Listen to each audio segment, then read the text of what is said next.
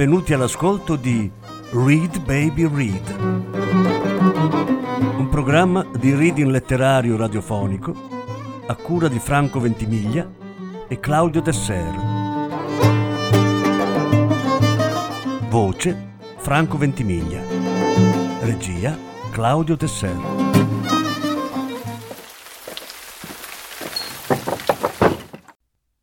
Francis Scott Fitzgerald Tre racconti. Decima parte. La cosa più sensata.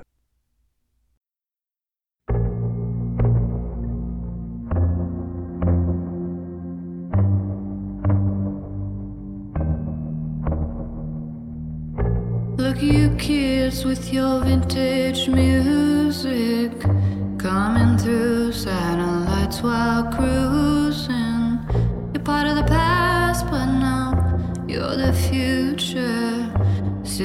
crops sinking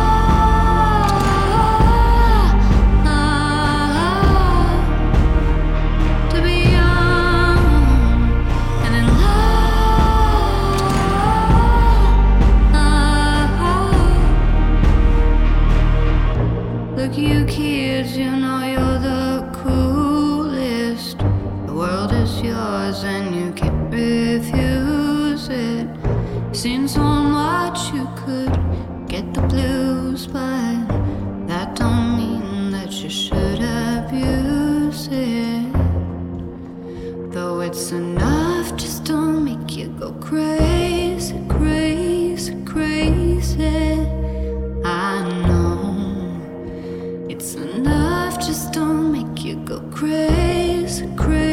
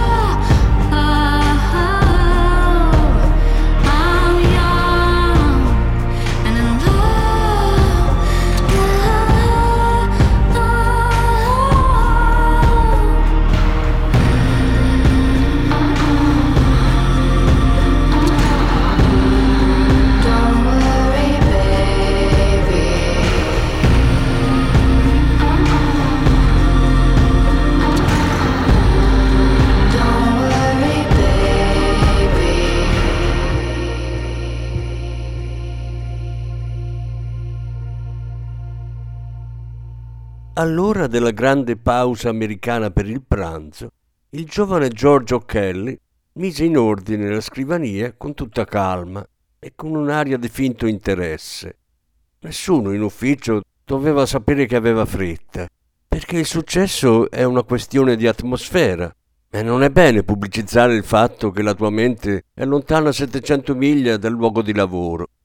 Ma una volta fuori dall'edificio, strinse i denti e si mise a correre, gettando di tanto in tanto un'occhiata al gaio mezzogiorno d'inizio primavera che riempiva Times Square e ciondolava poco sopra la testa dei passanti. Tutti guardavano appena all'insù, prendendo grandi boccate d'aria marzolina, e il sole abbagliava gli occhi, così che l'uno non vedeva tanto l'altro quanto il proprio riflesso nel cielo. Giorgio O'Kelly, con la mente a più di 700 miglia di distanza, pensò che tutti gli spazi aperti erano orribili. Si precipitò nella metropolitana e per 95 isolati fissò frenetico un cartello pubblicitario che mostrava in modo vivido come avesse solo una possibilità su cinque di disporre ancora dei suoi denti fra dieci anni. Arrivato alla strada 137, interruppe il suo studio di arte commerciale, uscì dalla metropolitana e si rimise a correre, una corsa instancabile, ansiosa, che stavolta lo portò a casa. Una stanza in un condominio alto, orribile, in mezzo al nulla. Ed eccola lì, sul cassettone, la lettera, scritta con inchiostro sacro su carta benedetta. In tutta la città la gente, se avesse ascoltato, avrebbe sentito il battito del cuore di Giorgio Kelly. Lesse le virgole, le macchie e la sbavatura del pollice sul margine. Poi si gettò disperato sul letto. Era nei guai, in guai spaventosi, normali episodi nella vita dei poveri, che seguono la povertà come uccelli rapaci. I poveri vanno giù o su o indietro o perfino avanti, in qualche modo, come sanno fare loro. Ma per Giorgio Kelly la povertà era una cosa talmente nuova che se qualcuno avesse negato l'unicità del suo caso, lui sarebbe rimasto sbigottito. Meno di due anni fa si era laureato con lode presso il Massachusetts Institute of Technology e aveva trovato lavoro in un'impresa edile nel sud del Tennessee. Per tutta la vita aveva pensato in termini di tunnel e grattacieli e grandi dighe massicce e alti ponti a tre torri che si tenevano per mano come tante ballerine, le teste alte come città e le gonne un intreccio di cavi. E a Giorgio Kelly era sembrato romantico cambiare il corso dei fiumi e la forma delle montagne, così che la vita potesse crescere rigogliosa nelle terre cattive del mondo, dove non aveva mai messo radici. Amava l'acciaio e vicino a lui, nei suoi sogni, c'era sempre acciaio, acciaio liquido, barre d'acciaio e blocchi e travi e masse in forme di plastica che lo aspettavano come le tempere e la tela attendono le mani acciaio inesauribile, da rendere bello e austero nel fuoco della sua fantasia. Let's get out of this town, baby, we're Everyone around here seems to be going down, down, down.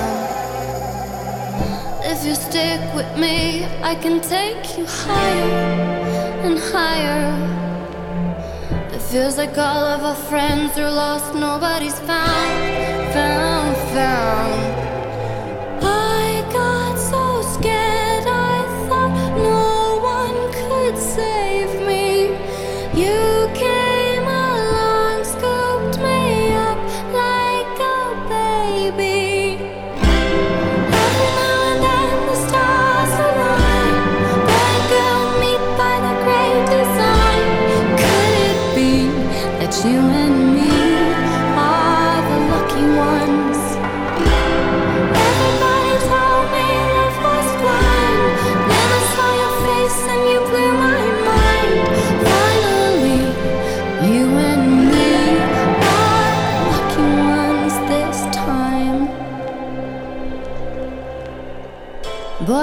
to my car, got a bad desire.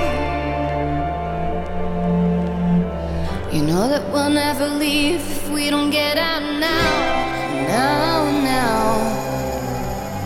You're a careless con and you're a crazy liar. But baby, nobody can compare to the way you get down, down, down.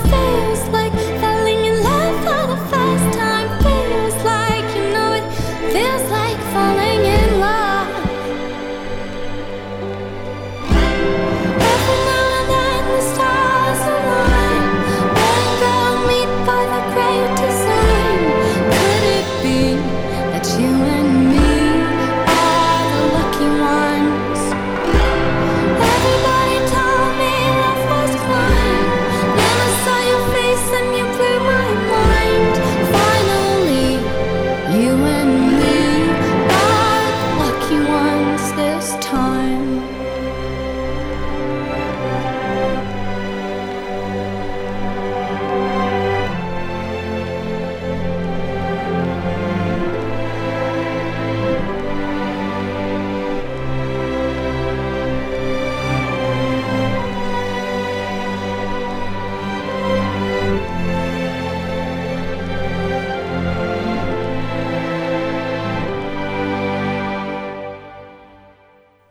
Al momento era l'impiegato di una compagnia di assicurazioni a 40 dollari alla settimana, mentre il suo sogno scivolava veloce dietro di lui. La piccola ragazza dai capelli neri che aveva combinato questo guaio, questo spaventoso e intollerabile guaio, stava aspettando in una città del Tennessee di essere chiamata. Un quarto d'ora dopo, la donna da cui aveva subaffittato la stanza bussò e gli chiese con gentilezza esasperante se, visto che era a casa, voleva pranzare. Scosse la testa, ma l'interruzione lo risvegliò e, alzatosi dal letto, scrisse un telegramma. Lettera deprimente. Stop. Hai perso la pazienza. Stop. Sei una stupida. Stop. L'idea di lasciarci mi angoscia. Stop. Perché non mi sposi subito? Stop. Ce la faremo. Esitò per un delirante minuto e poi aggiunse con una scrittura che a malapena sembrava la sua. A ogni modo arriverò domani alle sei. Quando ebbe finito, corse fuori e si precipitò all'ufficio del telegrafo, vicino alla fermata della metropolitana. Non possedeva nemmeno cento dollari, ma dalla lettera traspariva che lei era nervosa e questo non gli lasciava scelta. Sapeva cosa voleva dire nervosa, era depressa e la prospettiva di sposarsi per entrare in una vita di povertà e di lotta stava mettendo a dura prova il suo amore.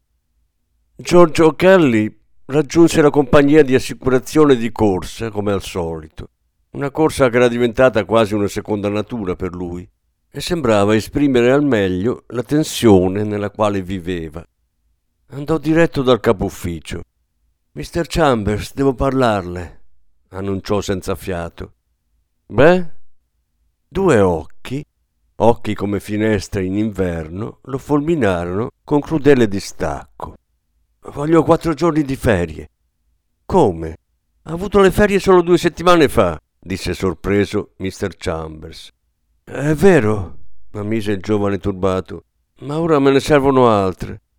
Dove è andato l'ultima volta? A casa? No, sono andato in un posto. in un posto nel Tennessee. Bene, e stavolta dove vuole andare? Stavolta voglio andare in un posto nel Tennessee. È coerente comunque, disse secco il capo ufficio. Ma non mi ero accorto che fosse stato assunto come commesso viaggiatore. Infatti, esclamò George disperato, ma devo andare. Va bene, acconsentì Mr. Chambers, ma non è obbligato a tornare, quindi non lo faccia. Non lo farò. E con sua meraviglia, e con meraviglia di Mr. Chambers, la faccia di George diventò rosea dal piacere. Si sentiva felice, esultante. Per la prima volta in sei mesi era libero. Nei suoi occhi c'erano lacrime di gratitudine e strinse calorosamente la mano a Mr. Chambers. Voglio ringraziarla, disse in un impeto di emozione. Non voglio tornare. Penso che sarei diventato matto se mi avesse detto che potevo tornare. Ma non riuscivo proprio ad andarmene, capisce? E voglio ringraziarla per, per avermi fatto andar via. Salutò magnanimo con la mano e gridò: Mi deve tre giorni di stipendio, ma può tenerseli. E si precipitò fuori dall'ufficio. Mr. Chambers chiamò la sua stenografa per chiedere se O'Kelly le fosse sembrato strano negli ultimi tempi. Nel corso della sua carriera aveva licenziato molti uomini e loro l'avevano presa in modi molto diversi, ma nessuno di loro lo aveva ringraziato finora.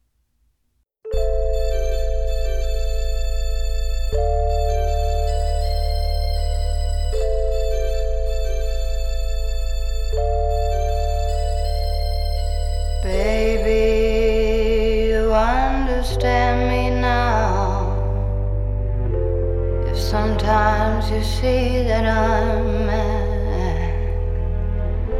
Don't you know no one alive can always be an angel? When everything goes wrong, you see some bad. But I'm just a soul whose intentions are good.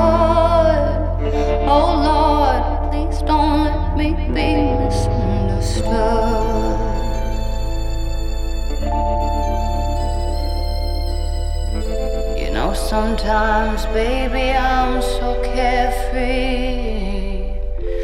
with a joy that's hard to hide. And then sometimes again, it seems that all I have is worry. And then you're bound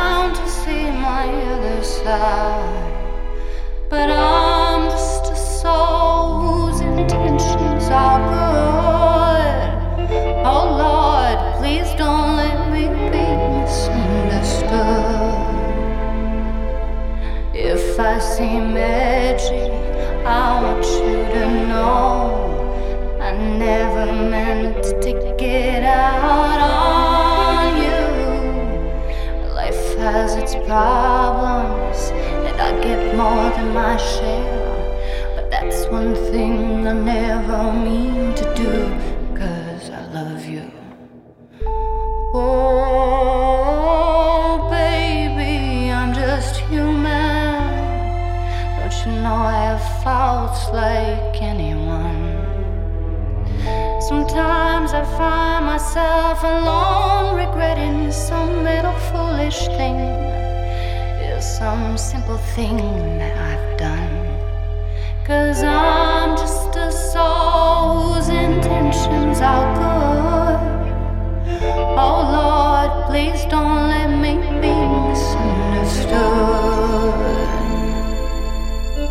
I try so hard, don't let me be misunderstood. I try so hard, don't let me be.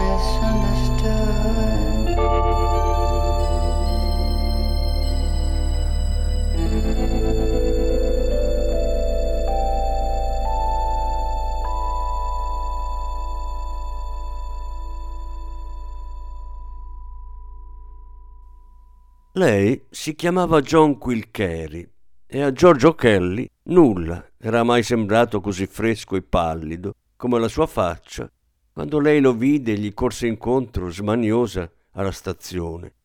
Alzò le braccia verso di lui, la bocca socchiusa in attesa del bacio, quando all'improvviso lo tenne con gentilezza a distanza e con una punta di imbarazzo si guardò intorno.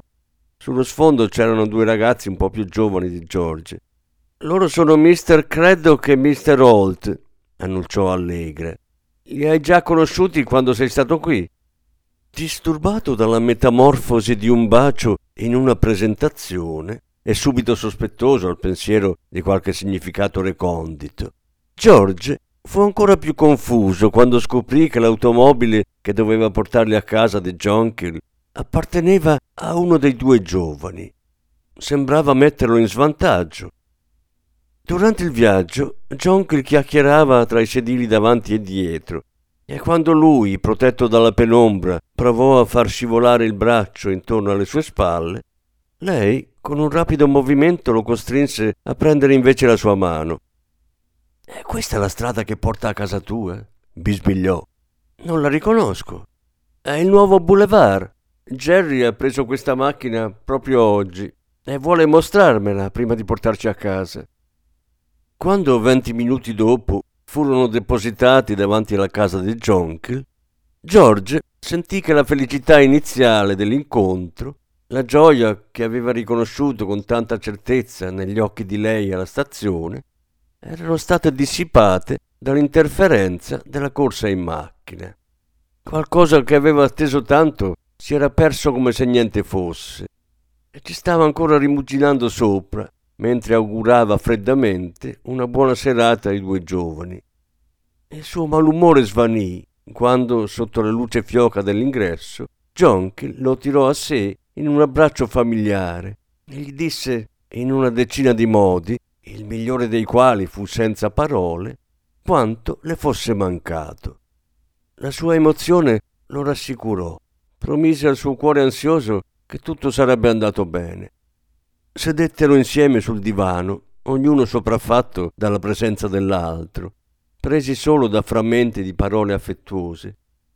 All'ora di cena arrivarono il padre e la madre di Jonkel e furono contenti di vedere George. Lo trovavano simpatico e si erano interessati alla sua carriera di ingegnere quando più di un anno fa era venuto per la prima volta in Tennessee e si erano dispiaciuti quando ci aveva rinunciato ed era andato a New York per cercare qualcosa di più redditizio. Ma mentre deploravano i limiti della sua carriera, approvavano lui ed erano pronti ad accettare il fidanzamento. Nel corso della cena gli chiesero come andasse a New York. Tutto bene, disse entusiasta. Sono stato promosso, guadagno di più. Era triste mentre lo diceva, ma ne furono tutti felicissimi. Devono trovarla simpatico, disse Mrs. Carey. È ovvio, o non l'avrebbero lasciata venire qua giù due volte in tre settimane. Non gli ho lasciato scelta, spiegò George sbrigativo. Gli ho detto che se non l'avessero fatto non avrei più lavorato per loro.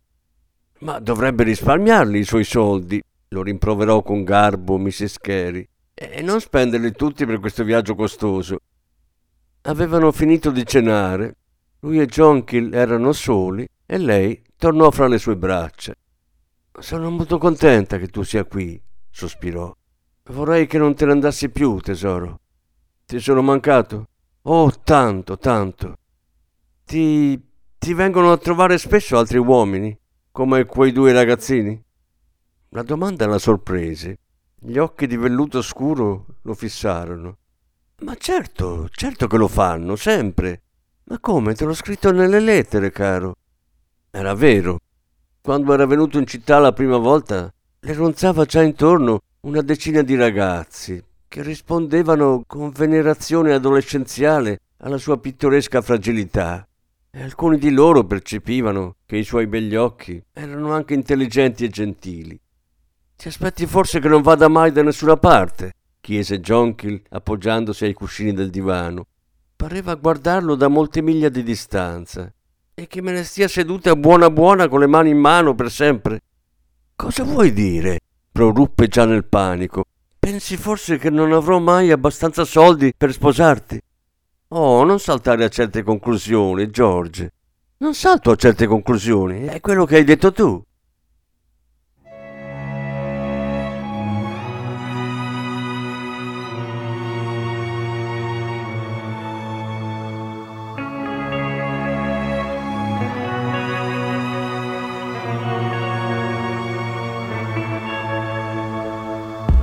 'Cause it tastes like Pepsi Cola. My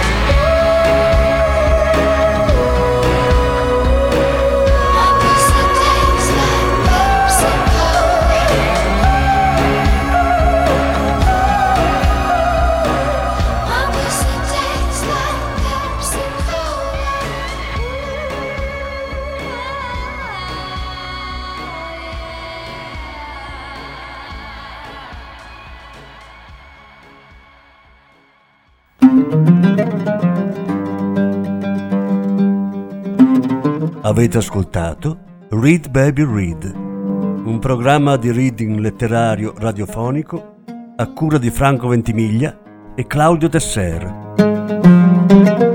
Grazie per l'ascolto, alla prossima settimana. La successiva parte sarà trasmessa la prossima settimana.